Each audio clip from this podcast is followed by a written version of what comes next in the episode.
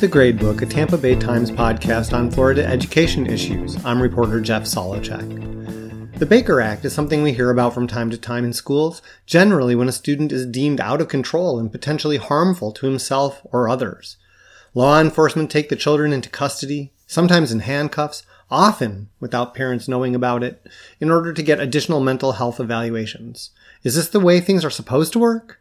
Times reporters Megan Reeves and Jack Evans have spent months looking into the intricacies of the 1970s era law, which at first had nothing to do with youth, and found some interesting and potentially disturbing trends in the schools. Their reporting has bolstered bipartisan legislation before Florida lawmakers to change the model.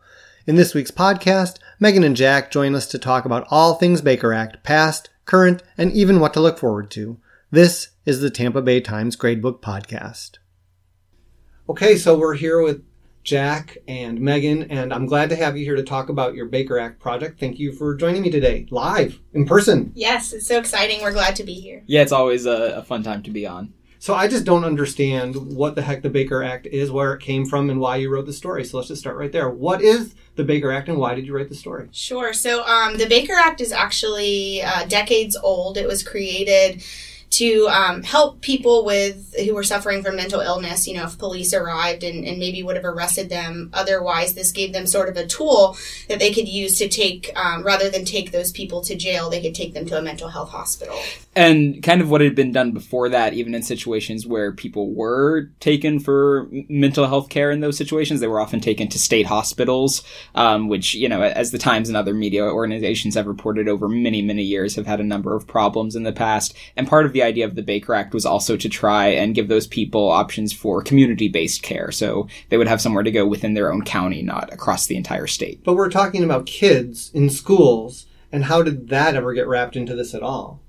So the Baker Act uh, initially, as as we just said, was kind of meant more for adults, um, but over time it's been used more and more on children, and um, we kind of found that out because we were both education reporters and we're talking to families in our communities and hearing from them that their children were being taken from school, um, put in handcuffs, put in the back of a cop car, and taken to mental health facilities.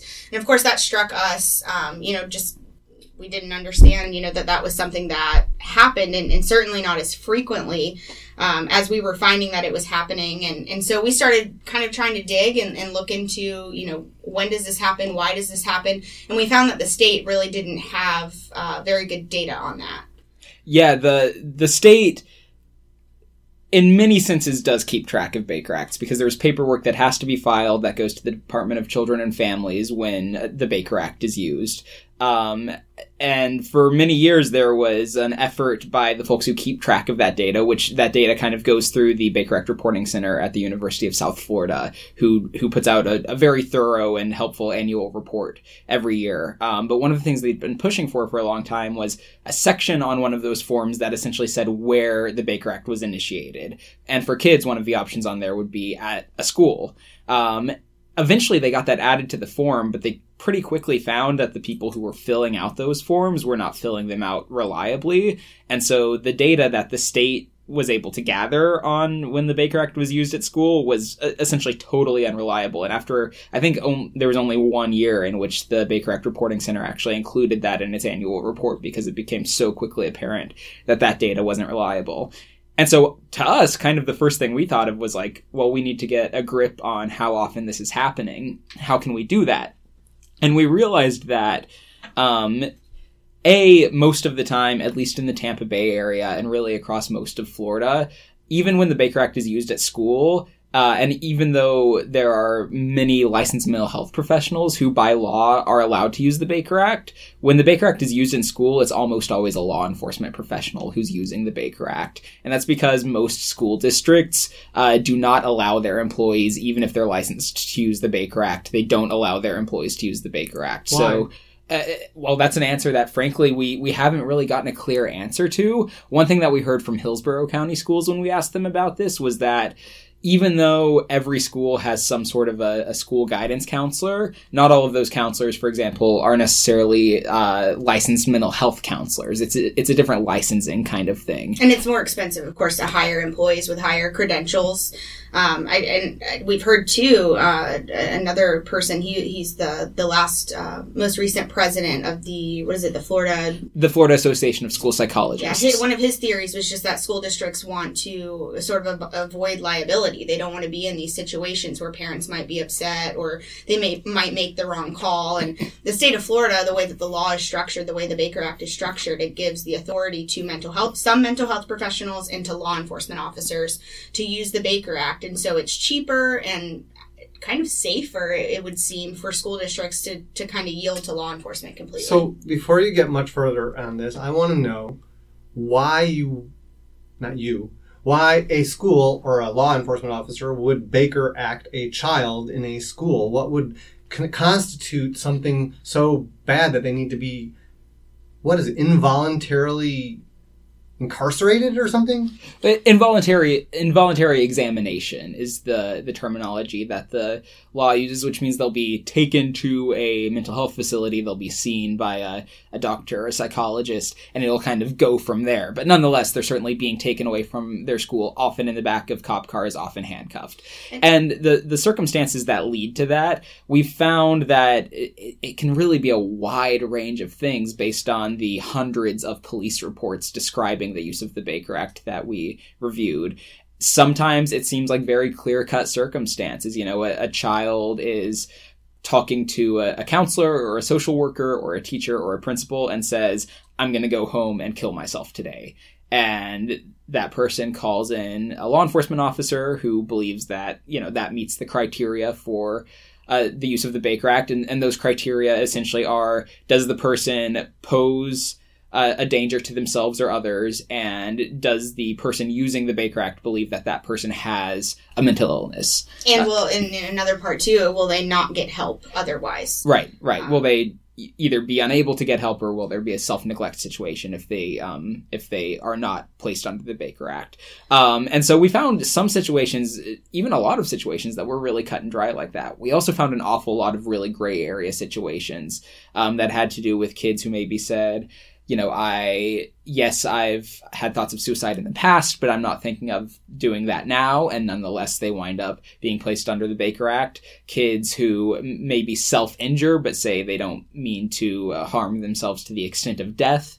Um, there are a lot of circumstances that are really gray area things, things that might be, um, you know threats of you know suicide that aren't necessarily credible for example where uh, you know a, a, kid maybe lays out some very outlandish means that they want to use to harm themselves or others and it's very clear that they don't have those means and nonetheless they're baker acted and also um, and i know jeff is trying to ask yes, another question here, but right? one other important part of this is that we definitely saw um, a, a, notable number of kids who had autism or behavioral disorders or developmental delays who were, you know, who, who were behaving in ways that was for them normal uh, and often noted you know in their individualized education plans um, or other documentation that the schools may have had um, and and you know didn't necessarily actually pose any harm to themselves or others but you know whether it was because the law enforcement professional who responded didn't know that or for some other reason those people also were placed under the baker act. So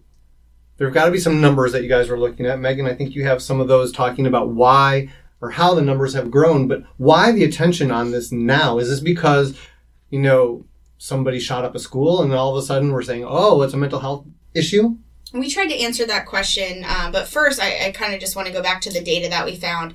Like we were talking about earlier, it was difficult for us to, you know, we couldn't go to the state and just say how many times has this happened at school. We certainly couldn't get a look across the state and, or or even in our own community. So the way that we did it, um, we went to law enforcement agencies because, like Jack said, most of the time it's cops or you know police who are doing the Baker Act. We asked them for records of every time that they had responded to a school in our four counties in the Tampa Bay region just to kind of get a baseline for how much um, use of the Baker Act has increased over time. So we found that it's been used um, 7,500 times in the last seven years, and so in our four counties, that's a 35% increase over um, over five years. It, that that's how we did that math. Um, and then uh, in some of the districts, when we kind of zoomed in in Hernando County, Pasco County, Pinellas County in that five year time frame, we're looking at an increase of 75% or more. Um, so so that that's kind of where we had had to ask the question, you know, why is this increase happening? And we tried to answer that question. Of course, like you mentioned, the shooting in Parkland came up as, you know, maybe people are more on edge. Maybe they're they're more worried about stopping the next school shooter. Um, but of course, it, it, we we can't we can't prove that that's the case, um, but definitely through our interviews, I, I, think Jack would agree with me. Through our interviews with law enforcement, them just saying, you know, we feel this insane responsibility that when we're at schools, it's our job to make sure that there aren't threats on campus. It's something that's on people's minds for sure, but it's also worth noting that these numbers were going up very quickly before Parkland. Um, so that, you know, even if that is playing into this, even if that's a factor in the Baker numbers going up, it is certainly far from the whole story. I'm thinking more, though, that people are paying more attention to it because of all these concerns about addressing mental health issues, as we're seeing in the legislature. We're putting record, record amounts of money towards fixing mental health issues, providing mental health services in schools because we want to address issues before they become bad. And so maybe that's why you even started looking at the question in the first place. Yeah, kind of a different point, but taking that, um, just talking to mental health professionals about what's available in schools too. You know, sometimes, or some of them I think told us, you know, maybe the Baker Act isn't the best option, but it's the option that's going to get a kid in front of a mental health professional.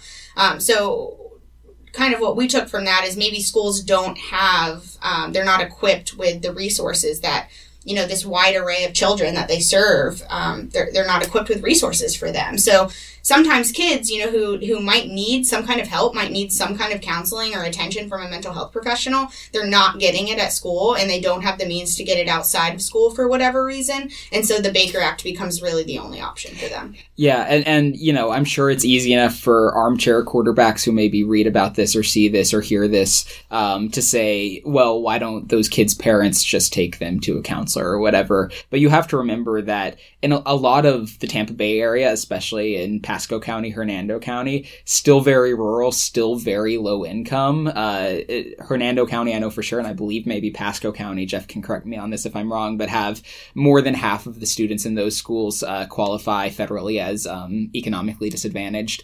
Um, you know, these are not resources that everyone has, and so it's kind of been left up to the schools to help kids get help when they need it.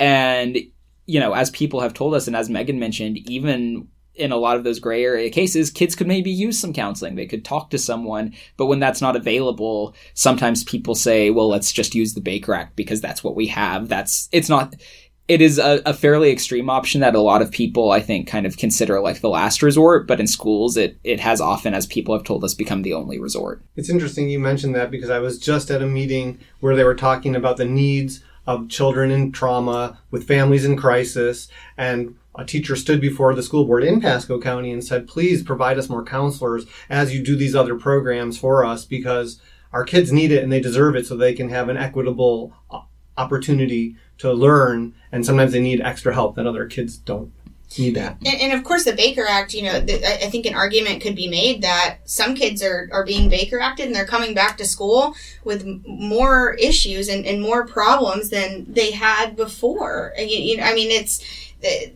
they're being taken from school in front of all their friends, put in a cop car in handcuffs, taken to a mental health facility where they can't see their parents most of the time. Um, I mean, it, it's real trauma that they go through, and if if they didn't need an extreme measure like that, then then really, what are you are you setting them up for success when they get back to school? And, and probably not. And you know these facilities it's worth noting you know sometimes help people but also sometimes have serious problems. Uh, as our colleague leonora lapeter anton found um, both for a story that she wrote as part of this series uh, with john pendygraft and also she contributed some of this information to the story that megan and i wrote there have been um, you know via lawsuits and other things she found that uh, at mental health facilities, children have been sexually assaulted. They've been placed in the same uh, waiting rooms and bedrooms as full blown adults. Um, Which violates state law. Yes, there there are are major problems in some of these places that that children might wind up experiencing. So I just have a quick question for you. Who is this Baker of Baker Act? So Maxine Baker was a state lawmaker in the early 1970s. Um, she was a she pushed for this law. She had heard um, about problems with Florida's uh, essentially the mental health system in the state, and she believed that people should have an option other than going to jail or going to a state hospital um, if they needed mental health treatment and were in a crisis situation. Um, so she was the one who was behind this law with the idea that people would have options to uh, get community care when they might a not have access to other care and b were in crisis and maybe posed a threat to themselves or others and couldn't uh, make that decision for themselves. Um, and, and, so that was the basic idea behind it. Uh, and and she she was the one who was behind the push for the law. Children were never mentioned at, at that time. True. Yeah. The the law at the time did not do much, if anything, to distinguish between adults and children. And and although there are some distinguishments now, um, there's not a whole lot of difference, uh, especially on the front end. Um, so like before, you know, the people who are being placed under the Baker Act get to the facilities, everything that happens before then is really not different between adults and children. So now you have mentioned lawmakers. Next, we need to talk about what they're looking at doing with the Baker Act. This is the Tampa Bay Times Gradebook Podcast. Now, you've been looking at the legislation that we have a bipartisan, cross the state group of lawmakers trying to fix the Baker Act. According to what you and some other papers have written about it over the past several months, what's out there? Yeah, so first off, I should note that um, this legislation that has been filed, bills have been filed in the Florida House and the Florida Senate this legislation was in the works before our stories on the subject came out. Uh, although, in speaking with one of the lawmakers, she did tell me that, you know, we and other reporters had reached out to her about this subject and the, the questions that we were asking and the research that we were doing also affected kind of how she approached the bill that she wrote. Um, so that was interesting to hear. Uh, but I wanted to note that up front. That said, the two bills that have been filed, one in the Florida House, one in the Florida Senate, there's a bill in the Florida House uh, filed by Representative Jennifer Webb, who who's out of Gulfport, right here in Pinellas County. Um, she's a, a, Democrat out of Gulfport. There's a bill that's been filed in the Florida Senate by longtime Florida lawmaker Gayle Harrell, uh, who's a Republican out of, I believe, Stuart, Florida, on the Atlantic side of the state. Um, and so you have bipartisan support for these bills. You have bills filed in both chambers from lawmakers who are essentially directly across the state from each other, uh, which provides an, an, interesting sort of look at this um, and what these bills would do. And they're identical in most respects. And Jennifer Webb did tell me she expects them to become completely identical as the, the legislation kind of percolates. Um, but what they would do is uh, kind of confront a lot of the same problems that we found in our reporting with how the Baker Act is used in schools and, and try to reform those things. So one major thing that we found and that they basically lead off this bill with is parental notification. We found that in an overwhelming majority of cases uh, that we reviewed, parents didn't know that their kids had been taken from school until they were already on their way to or at the mental health facilities. Um, and so not only did they not have any input uh, on this process, but they didn't even, in some cases, know where to find their kids.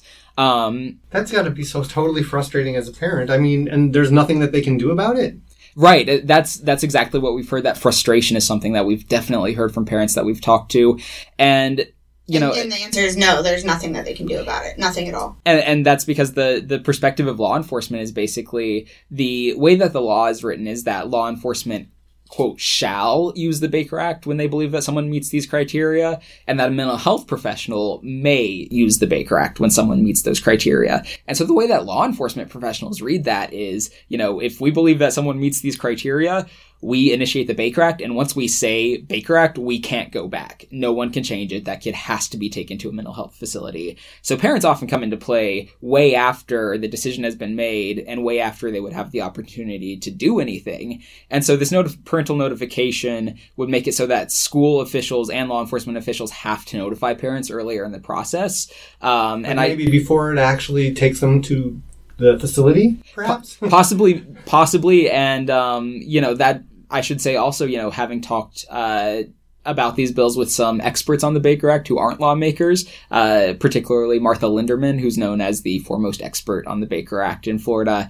Um, you know, th- there are some reservations that those folks, including Miss Lenderman, have about the bills. One of which is, you know, they would like it to be more specific as to exactly when our parents going to be notified in these situations. And having talked to the lawmakers in this case, that's something that you know they they have heard, and you know they say that they will try to make those things more specific also.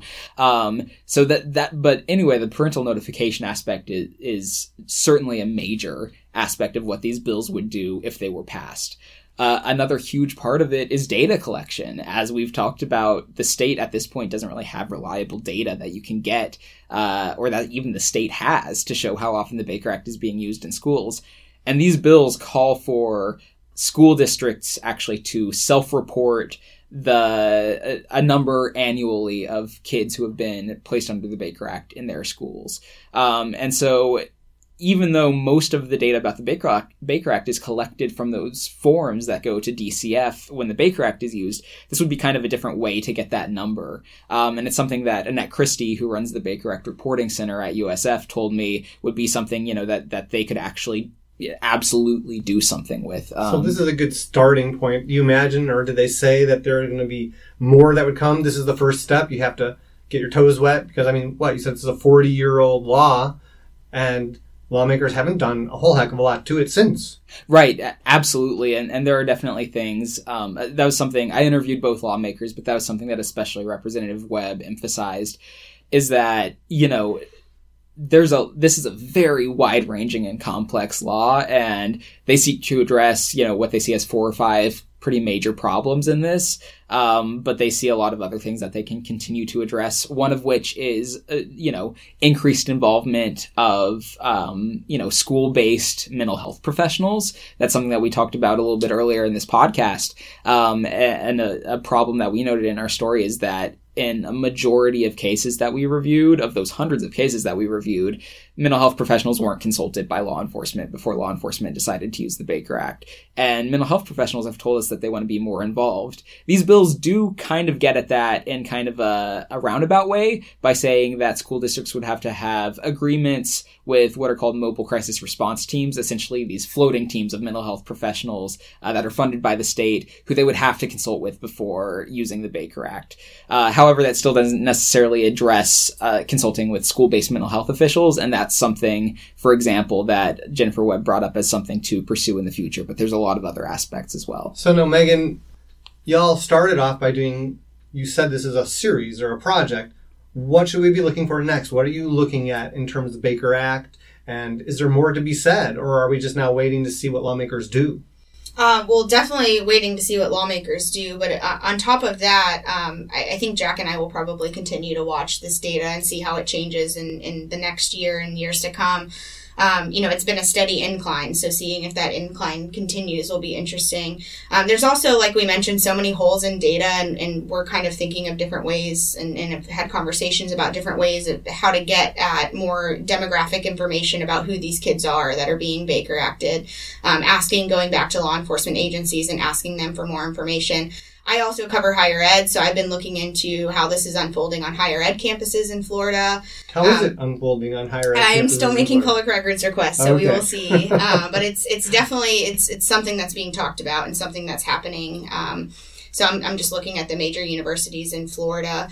And then on top of that, Leonora Lapeter Anton, who worked on this project with us, she's continuing to dig into um, facilities in Florida where, where children are taken and, and um, you know, looking at lawsuits and looking at medical records and trying to piece together, you know, what that kind of world looks like for, for kids who are taken from school and, and put in those places. Well, then, so we have a lot to look forward to coming forward. You're going to have to come back again. Maybe we'll get Leonora if she wants to to come and chat yeah, too. But I like update. I like having you guys here, so it's great, and I like being in person, seeing your faces as yeah. opposed to just having telephone conversations. So this is great. So thank you so much for sitting down and doing the podcast and and good luck on continuing your reporting on the Baker Act. Sure. Thanks for having us and if you're listening to this and you've got a tip or a story you want us to hear, please reach out. We want to hear it your email address or phone number or something? Uh, I'm at I'm J Evans at TampaBay.com. That's J E V A N S at TampaBay.com. You and can also find me on Twitter at Jack H Evans.